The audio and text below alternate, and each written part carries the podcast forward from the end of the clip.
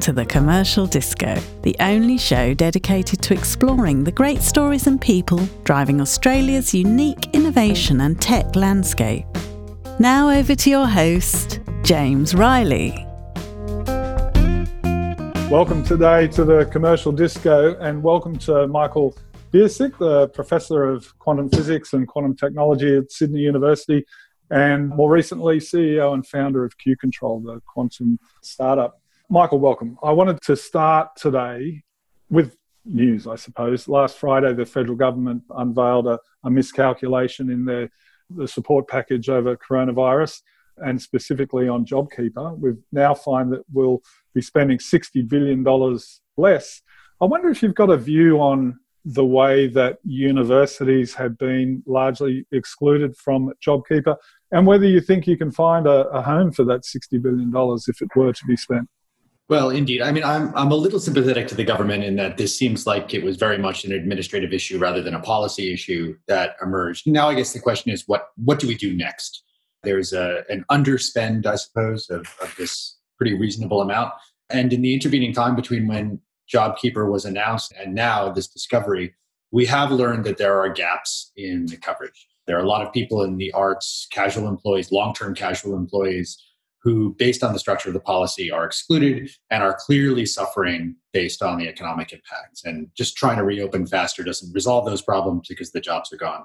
Universities fall into a similar boat in some ways that they were excluded initially and then through subsequent revisions of the policy were more or less guaranteed to be kept out by some what you could call moving goalposts. Uh, you know, obviously, I think this is not the best way to set policy. I think certainty is the most important thing whenever we're trying to craft policy, you hear from the business community all the time, and universities, I think, are entitled to the same kind of certainty. They met the rules, they were entitled to claim under the rules of JobKeeper, and then the rules were changed just to make sure they could not claim it. I'm not going to get into why that happened. I would say it's not the best way to execute policy. And now that we understand where we are in terms of the budgetary impact of this particular program, and we've seen the effects on various sectors, like people are starting to be stood down at certain universities or, or required to find extra work right outside of their typical FTE, even as academics, that it makes sense to revisit the early decisions made across sectors. And I think you know universities should be included in that. It's a shame uh, you won't get into why that policy is the way it is, because that was going to be my next question. But I, I, guess everyone will have their own view on why governments do these yeah. things. I like to talk about things for which I have evidence, and I have no evidence one way or another. All I know is that the goalpost moved a lot. I guess I would ask this given the difficulties with foreign students right now, and it does seem that universities are getting a kind of a, a double whammy. If we have kind of across industries calls for greater funding of innovation, greater funding of research, and that would that would include funding going to, to universities. Is that a way to provide that kind of support, or is it a completely separate issue? Well, I do think it's useful as a completely general statement to segregate issues of the acute crisis going on right now, this public health emergency that engenders major economic and negative impacts from the long-term policy positions that we take. Now, obviously, you know, we shouldn't let a good crisis go to waste. We should revisit things. I think we're still a little bit in the uh, in the crisis mode. Taking a step back, however, I would say that there has been a pretty sustained assault in Australia and around the world in Western democracies on funding levels from the public sector to universities. This spans research, general budgets, and the like. And uh, a lot of the challenges we see in innovation policy, in commercialization, and the like really frankly could be largely fixed by returning to historic levels of public sector support for a public good organization like a university. And I think ultimately that's something that we want to revisit uh, in policy. So I guess I'm going to talk now, I'm going to ask you now about this CSIRO roadmap, quantum roadmap, which is interesting because just to the point you've made just now, the roadmap and I guess the funding cuts that you've referred to arrive at a time when globally investment in quantum research That's is right. going through the roof. Like That's it, right. It, it, has really taken off, particularly I think last two, three years. So there we are. First of all, so Cathy Foley, the chief scientist at CSIRO, is saying for Australia there's a potential $4 billion industry and 16,000 high value employees by 2040. I think that's $86 billion globally which would give us around 5% of that market, which is, which is more of the market than we, we would normally get in a new area. Can I ask you, firstly, what do you think of those numbers? And secondly, what's your view on how we maximize Australia's participation in that new industry? I think the first comment I want to make that even underlines all of that is we've heard a lot about uh, the CSIRO roadmap, and we've heard about how Cathy and her team have put this forward. That actually paints kind of the wrong picture of what happened. And I don't mean this to undermine Cathy or CSIRO in any way, but actually to build up that this is not a top down government entity saying this is how we're going to proceed. This was completely bottom up driven, where the community got together and asked CSIRO to lead this initiative as an impartial third party who could do a dispassionate evaluation of the global situation, of the Australian situation, and make policy recommendations. So this is important, I think, because it means that the community is behind this effort. This is not being foisted upon us. Now, as to the particular numbers, I think they did a not unreasonable economic analysis. It's aligned with a variety of other predictions that have been put out by organizations like BCG. Question, of course, is how much Australia captures. And that's highly, highly dependent on what policy settings we have, right? It could all go offshore this year or next year. That's totally possible if we get the policy prescriptions wrong. But the most important takeaway message is how much potential there is. And I frankly think that the capture rate could be way higher if we just got you know, ahead of ourselves and took advantage of the long-term strategic investment that's been made in Australia instead of playing a nationalist game. A lot of the discussion becomes, you know, let's build a wall around everything and make it Australians, uh, you know, Australian technology for Australians. That's it's just a nonsense proposition for global technology. Q Control, the company I run, has only one customer in Australia. We have a, a lot of customers overseas, and that's based on the nature of the work that we're doing. So having this open perspective uh, is, I think, going to be an essential part of ensuring that we capture value, and we really have a huge opportunity to do so. So just let's look historically just for a minute. Australia has developed considerable quantum talent and capability, I guess you'd say, certainly in the, the research phase. How did that come about for a start? So, if you look at that historically, like how did we get into this position before we start talking about how we capture sure. uh, where we are? Serendipity and vision. You know, I think it's how it always is. It really goes back to the 1990s with the development of this algorithm called Shor's algorithm. That was the first big potential theoretical algorithm to be run on quantum computers, this new kind of computer. That led to the development of a really big funding initiative in the United States that was sponsored by the National Security Agency, the NSA. It's one of these uh, security agencies, but it was their first ever public funding. It was university research that they were going to support, totally open to ask the question whether this kind of computer could really be built. And at the time, there was a lot of very good, what you would just traditionally call condensed matter physics or atomic physics, optical physics in Australia. And one or two really visionary people who had been doing work that was related to what later become quantum computing, people like Gerard Milburn and, and Bob Clark, saw an opportunity to build something domestically to, to unify the capabilities that were onshore and then respond to these global calls for research proposals. So Bob Clark led research submission to the NSA. It was successful. He then leveraged that to get matching funds from the Commonwealth government in Australia. This was, you know, a lot of money at the time. It was many, many millions of dollars, which was way different than the scale you would see in Australian Research Council funding, et cetera. And that became the precursor in the late 90s, 97, I think, of what would later become the Center for Quantum Computer Technology at UNSW, which is now led by Bob's successor, uh, Michelle Simmons. Now, in the intervening time, the strength of that research and the participation of Australian researchers in a really big US led but global program built the profile of Australians in quantum computing in particular. I mean, the Australians who would traditionally perhaps go to Australian research agencies were now going to a global funding pool with talent from all over the world. And we would get together once a year. Now, I was funded as a PhD student under this program. I was then later funded as a primary investigator at, in my faculty role under the same program. And in fact, I came to Australia because I got to know David Reilly, who was a postdoc at UNSW at the time. He's now a professor at Sydney and runs the Microsoft effort. It was the entry of Australian researchers into that global program that really set the ball rolling for the next two decades, really. And it brings us to where we are today. That's a fascinating history. So, first of all, the Australian government at some point had to place a large bet, and it did this kind of bottom up because a couple of researchers had pressed that case. Is that fair to say?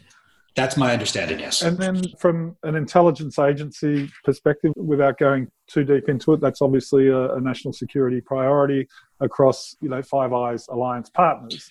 Yeah, but I want to be I want to be clear. This was not any kind of Five Eyes program. It was not a secret program. hundred percent open university research all over the world. And it turns out some of the bigger players were non traditional research actors. Australia was one, Austria was another, right? Leveraging capability that they had as well. So, but so to my understanding, this was DARPA. So, oh, NSA, still, NSA, not NSA, DARPA. Okay. Okay, so a big bet on a big new thing, and here we are 15 or 20 years later, and it seems to be going quite well. So, what, from your point of view, as someone who's, who kind of straddles startup and research, and obviously deep tech. What's the next immediate step, and then what's a medium term? In terms of the roadmap, I think we really need a funding allocation, and we need to do it in a strategic way.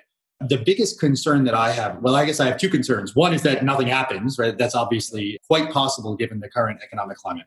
The other possibility is that Australia takes a really nationalist perspective, says everything is internal, and then they build what you could uh, pejoratively call an armada of canoes. They take a big pot of money and then they divide it up. They give 100,000 to you and 100,000 to you and 100,000 to you and 100,000 to you to make sure all the Australian groups get a little bit so nobody is politically put out. Uh, and then nothing happens because $100,000 a year does zero in, a, in any kind of research or business setting. But that's the, the traditional approach. We need to be willing to say this is a winning area but not so myopic to say that there will be only one winner. Because if there is only one winner, then everybody loses, right? We've missed an opportunity. Even in the United States, you have giant tech companies like Google, Microsoft, IBM, and AWS all competing against each other for this. Competition is an important part of this, both domestically and internationally. And we need to make sure that we foster an entire diverse ecosystem that spans people building hardware people building applications, you know, software, and then all the things in between, the, the kind of infrastructure software that we build, control engineering solutions, new kinds of technology, and the like. All of that needs to be supported in a big way.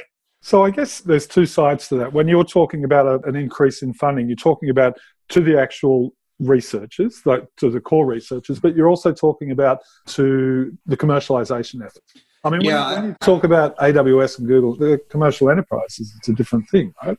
Well, uh, so I am not talking about just boosting research.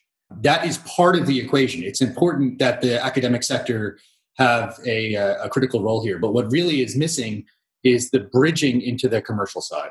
And what you see in places like the United States with very successful major deep tech integration into, say, defense or intelligence communities is that the government is an early customer. The government provides either bridging support by direct things like SBA, uh, Small Business Authority loans, or Small Business Authority grants, and it becomes a purchaser of the technology produced by those organizations. In the UK, the quantum technology, I can't remember what it's called, hub or roadmap or whatever it was, set up, yes, that there would be research funding, no doubt, uh, it's part of the equation, but there would also be a large tranche of funding to support early stage startups who wanted to commercialize either totally new concepts or things that were emerging from public sector research. Those are the organizations that, frankly, have the largest probability of delivering economic prosperity, despite the importance that's always there of long term academic open research. We do need support for this new kind of translational research, which has never really been supported well in Australia. Yeah, so uh, two things there. I guess government has, in this country anyway, has not been great uh, as a buyer of locally produced technology, and that goes across lots of industries and is a source of great frustration to many. But can I? Okay, two, two things. Firstly, who's your uh, only customer in Australia? Is that something that you can talk about? And is it a government customer? I, no, it's a private sector customer, but uh, no, I'm not at liberty to talk about okay, that. Okay, private time. sector customer. Okay, so just in terms of that funding model, when you talk about supporting the translation or commercial translation, are you talking about funding that would sit somewhere between what would be a university grant and a main sequence? Like, is it more money to a VC, a government-supported VC, or is there a stage? No, in my view, in my view, the early motion for the Commonwealth government to be a limited partner in Main Sequence was extremely valuable. It made a statement about government priorities. It made a statement about what could be done in Australia, but I don't think there's any shortage of LP funding to venture capital organizations right now. That's not the issue. What is an issue is if you're going to start deep tech companies, right, and do private sector venture capital like we have at Q Control, there's an expectation of certain time horizons, there's an expectation of product development as well as commercial sales and engagement as the company grows.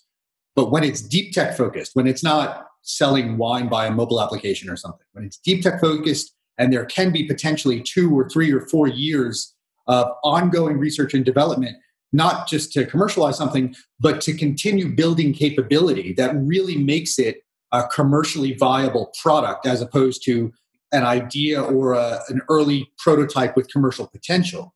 That's where research funding is essential. And that's where in the US there are things like the SBIR program, STTR, uh, Small Business Innovative Research Program, that give million dollar, multi million dollar scale grants to individual performers in order to do this commercialization translation process of advanced technology. Now, there are similar things in Australia, like the CRCP, but they're unnecessarily onerous in my view in terms of the structure. They you must involve this many university researchers. You must involve two smes plus one organization that's above 100 you know all these rules mean that you're just doing administrative tap dancing instead of solving the problem that you want to solve. And sometimes a small business has an idea that they can commercialize and translate themselves. They don't need a research partner at a university to help them with it. They've got the internal talent but a million dollars would totally change their long-term commercial prospects and turn them in from a company that you know maybe will last two or three years with five people into a company that employs a thousand people down the line. You know this reasonably small amounts of money can be transformative for early businesses. So let's move to q control now properly. Can i just ask you what like your personal journey toward starting that company you were obviously a professor at research at Sydney. You're doing this stuff. You're building software and building a machine in order to do your research, and then you've you've taken that out. Is that a reasonable snapshot? Uh, kind of. I was I was a professor of quantum physics and quantum technology at the University of Sydney. I'm an experimentalist, so we would build things. We would build quantum computers. We're funded by this NSA program that I've talked about for years, many others as well. And in the context of doing research towards the development of useful quantum computers, we discovered and developed a number of capabilities that we deemed valuable. Now, at the time in, in 2017, I was very strongly of the opinion that venture capital moved a little bit too early in, uh, in quantum technology and quantum computing in particular. I remain of the view that venture capital probably moved too early. But once it started moving, the finger is out of the dam, as they say. And I made a decision that I had to move then.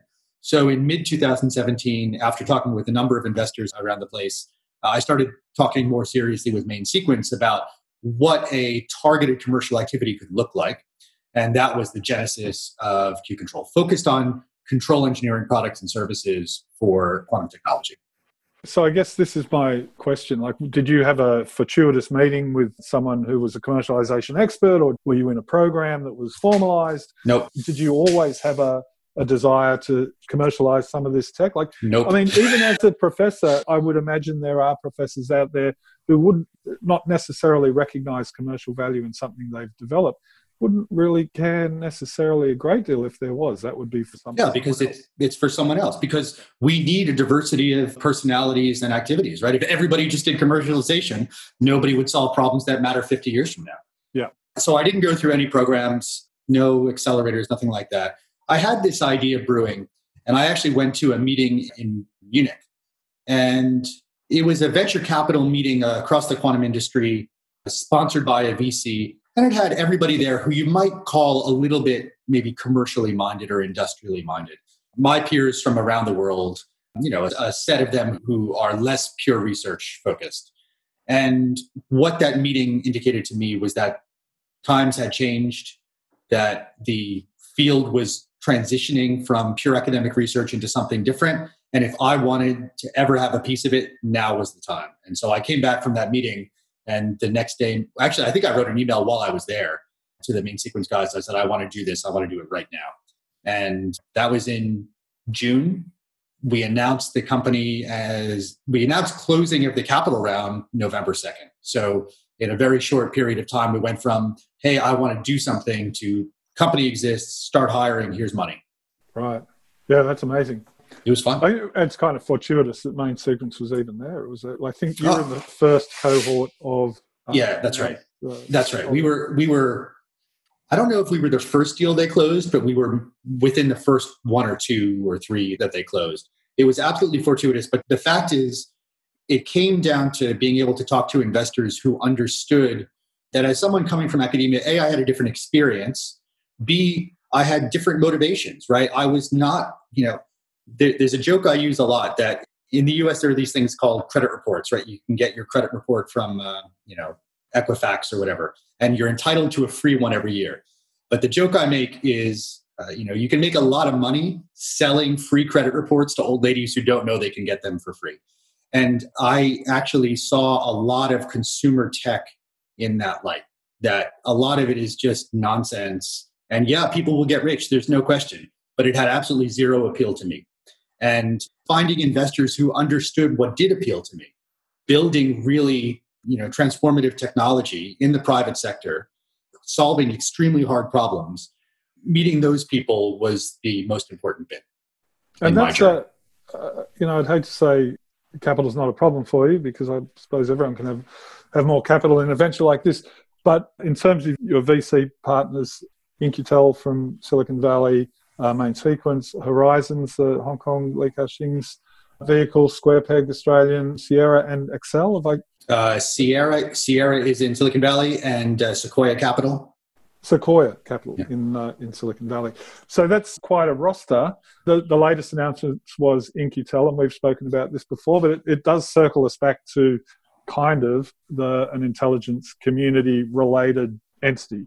Yeah, I mean In-Q-Tel is a uh, not for profit investor whose initial client years ago and initial funding body was the CIA, and then it became a multi-entity, multi-agency organization that ensures that the technology being developed in the private sector has visibility within the government. Right, and which is exactly what where you would like the visibility to be anyway. Well, I think it's it's pretty clear that in quantum technology, government support in defense and intelligence communities is going to be important. It's not just in in quantum computing; it's in quantum sensing and uh, standoff detection, all these things. Government engagement will be essential. Okay, and can I ask you on that? Does main sequence play that role? Like it is slightly different. It's out of a, the kind of the National Research Agency, but and it's kind of managed by what would be private sector VC. So no, they're not the same. Main Sequence is a private sector venture capital limited partnership. They're a VC. Their initial LP was the CSIRO and then you know they they raised like 100 million dollars from CSIRO and i think they've raised 150 million from non-CSIRO entities so they're majority not CSIRO but they do maintain by virtue of how they were started and the mandate to support public sector research translation they maintain a close relationship with CSIRO and they provide advice to different government bodies. I'll let them talk to you more about how they work. In-Q-Tel has a slightly different role. They have a different strategic mandate. They are not a VCLP in the standard way in that they're a not for profit. Different structures, but they both have a role to play in ensuring translation of public sector research, but also ensuring that private sector technology is visible within the government. Yeah, I mean it's fascinating. I think In-Q-Tel they don't they're not for profit in so much as they're not expected to return money to shareholders. Obviously, the shareholder being their original shareholders they they just reinvest. It has become a self perpetuating fund. Is sure. I mean, and been very successful doing it. And Horizons actually does the same thing. Horizons is a foundation. It's the Li Ka-shing Foundation, and Horizons is exceptionally successful. Early investments in Spotify and Zoom, like all these tremendous companies. Facebook, I think, uh, and Facebook as well. And all of that capital gets reinvested because it's a foundation every single dollar goes right back into the foundation. It's pretty amazing. Um, but yeah, this model it can work, especially when we're talking about deep tech and very long term projects. Horizons wants to change the world. That's what they want to do, and we fit nicely, uh, fortunately, in that uh, view of the world. But In-Q-Tel has been important to us because they've also been part of a an initiative to take the In-Q-Tel model, which is very successful in the United States, and through a trilateral relationship with the UK and Australia, help bring those lessons abroad. So In-Q-Tel actually works directly with the Australian government as well in helping them understand what we do. Yeah, look, and that would be incredibly valuable, I, I guess, to you, but also to other deep tech providers. That was going to be my next question. How do you find that translator between deep tech startup and government in Australia? And in particular, can you talk to me about the defence sector, which I would think you know might have an interest in this area? Yeah, I think this is new to Australia. That's the most important message. That the trilateral relationship behind this In-Q-Tel Australia, US, UK thing is based on the premise that there are lessons to be learned. So, first of all, it's fantastic that the Australian public sector is recognizing that everything is not uh, perfect as it is. I think that the biggest thing we see is that government has not been a customer of domestic technology, as you described earlier, and that the timescales associated with engagement with the private sector are not commensurate with what's required in startup land government procurement is extremely slow. This is true, unfortunately, in defense as well. It's generally contract negotiation over the better part of a year if you're lucky. Generally, it will go well over a year. That kind of acquisition cycle is the cycle in which startups are born, live, and die. And the idea that new funding routes and new funding mechanisms that facilitate better engagement uh, is an important message, but it is, to be fair, one that's being recognized. Tanya Monro is the new chief defense scientist, is talking about this. I think their new motto is more together or something. And that's focused on the idea of better engagement because traditionally in Australia, defense research was handled both in terms of internal activity and external funding by an organization called DSTG, DSTO in the past, Defense Science Technology Organization, then group. And this organization has to wear many hats. It has to provide strategic advice, it has to do internal work, it has to fund research. That was a bit of a challenge. And I think uh, this more together strategy is suggesting more of an outward focus instead of just an inward defense only focus. And uh, I'm very excited about that. I hope it opens new opportunities through streamlined vehicles in order to allow us to engage with defense without going through a 24 month acquisition cycle. All right, I'm conscious of time. Michael Biercuk, thanks very much for joining us today. But I wanted to, I guess I wanted to finish with a fairly open ended question. And I, I ask a lot of. It's not a good way to, you know, do a time box. Look, we'll see. I wanted to, to ask you in terms of Q control, just as a kind of a, a microcosm of, a, of deep tech and the quantum sector, what's your biggest roadblock in terms of a government policy? What's your biggest challenge? What should government be doing more of? What should they be doing less of? You know, we covered some of this during the interview, but to finish off, what have we not talked about that you want to be seeing done at a policy level? So let me I'll, I'll, even take off my q control hat and i'll only i'll try to be uh, altruistic for the community. I really want to see a change in the way we look at research commercialization at the university level. Universities are the redheaded stepchild of uh, the sector right now which is really unfortunate. And you know they're being pushed very hard to commercialize which we understand. At the same time they're having the rug pulled out from under them in terms of funding for research support. So the natural thing to do is to try to A, commercialize and B, make revenue off doing so. And that approach, by which one locks up IP and then tries to license it out to high bidders, it's just the death of, of actual innovation, right? In fact, so much so, I was reading up on some old documents yesterday that I found that in 2017, Blackbird had a statement on their on their website, and it's so good. I think I, you know, I think it even warrants me reading it to you. it was uh, it was a statement of values and and what they like. But one of the statements of values, again, 2017, no university spinouts, no Perth stockbrokers. We shudder at the thought of patented technology being handed off to an experienced team looking to commercialize through a backdoor listing by a Perth stockbroker shilling a reverse takeover of a failed mining company. Now that's uh, it's obviously quite tongue in cheek, but it's uh, it's indicative of what the general model of research commercialization has been treat the technology as the asset and then shill that to some third party in order to make money. It fundamentally doesn't work. And right now, we need to change the policy settings such that universities are not incentivized to pursue that approach. They're responding in a totally rational way to the restrictions they have. They can't charge more fees because they're regulated. They can't do more of this. They can't do more of that. And so the opportunities that are there, obviously international students and potential research commercialization licensing deals. But the, the idea of the founder being involved in that has been completely removed. So we need to change policy settings around research translation to allow universities to perform their core functions of generating and disseminating knowledge and then ensuring that translation of technology does not become a value capture exercise. It becomes an exercise in delivering public good. And that can be done by saying, you're an academic, you're a founder, you want to start a commercial entity. Here, go. Take the IP, go and build something and say nice things about the University of X, right? That's the model that's been taken at the University of Waterloo. It's called creator owned content. It's been exceptionally successful. The area between Waterloo and Toronto has become a real tech startup hub quantum technology and all sorts of other things. You would never expect it, but it, it's really based on the fact that there are no roadblocks to scientists and researchers building new commercial ventures. And I think we need to set policy here in the right way in order to facilitate that. Right now, all of the language is about IP, IP, IP, IP, IP, IP, which is idiotic because nobody invests in a patent portfolio. People invest in founders when you're talking about the private sector. So I want to see that, that, that transition as a matter of urgency. I think that's a good place to leave this. Michael Biercuk, thank you very much for joining us today on the Commercial Disco. My pleasure. Thanks for having me. All right. Thanks, Michael. Hope you enjoyed this episode of the Commercial Disco. Please like, subscribe, and leave a five star review wherever you heard us. And head on over to our website, innovationoz.com, to check out our latest news and reviews focused on tech innovation, and policy.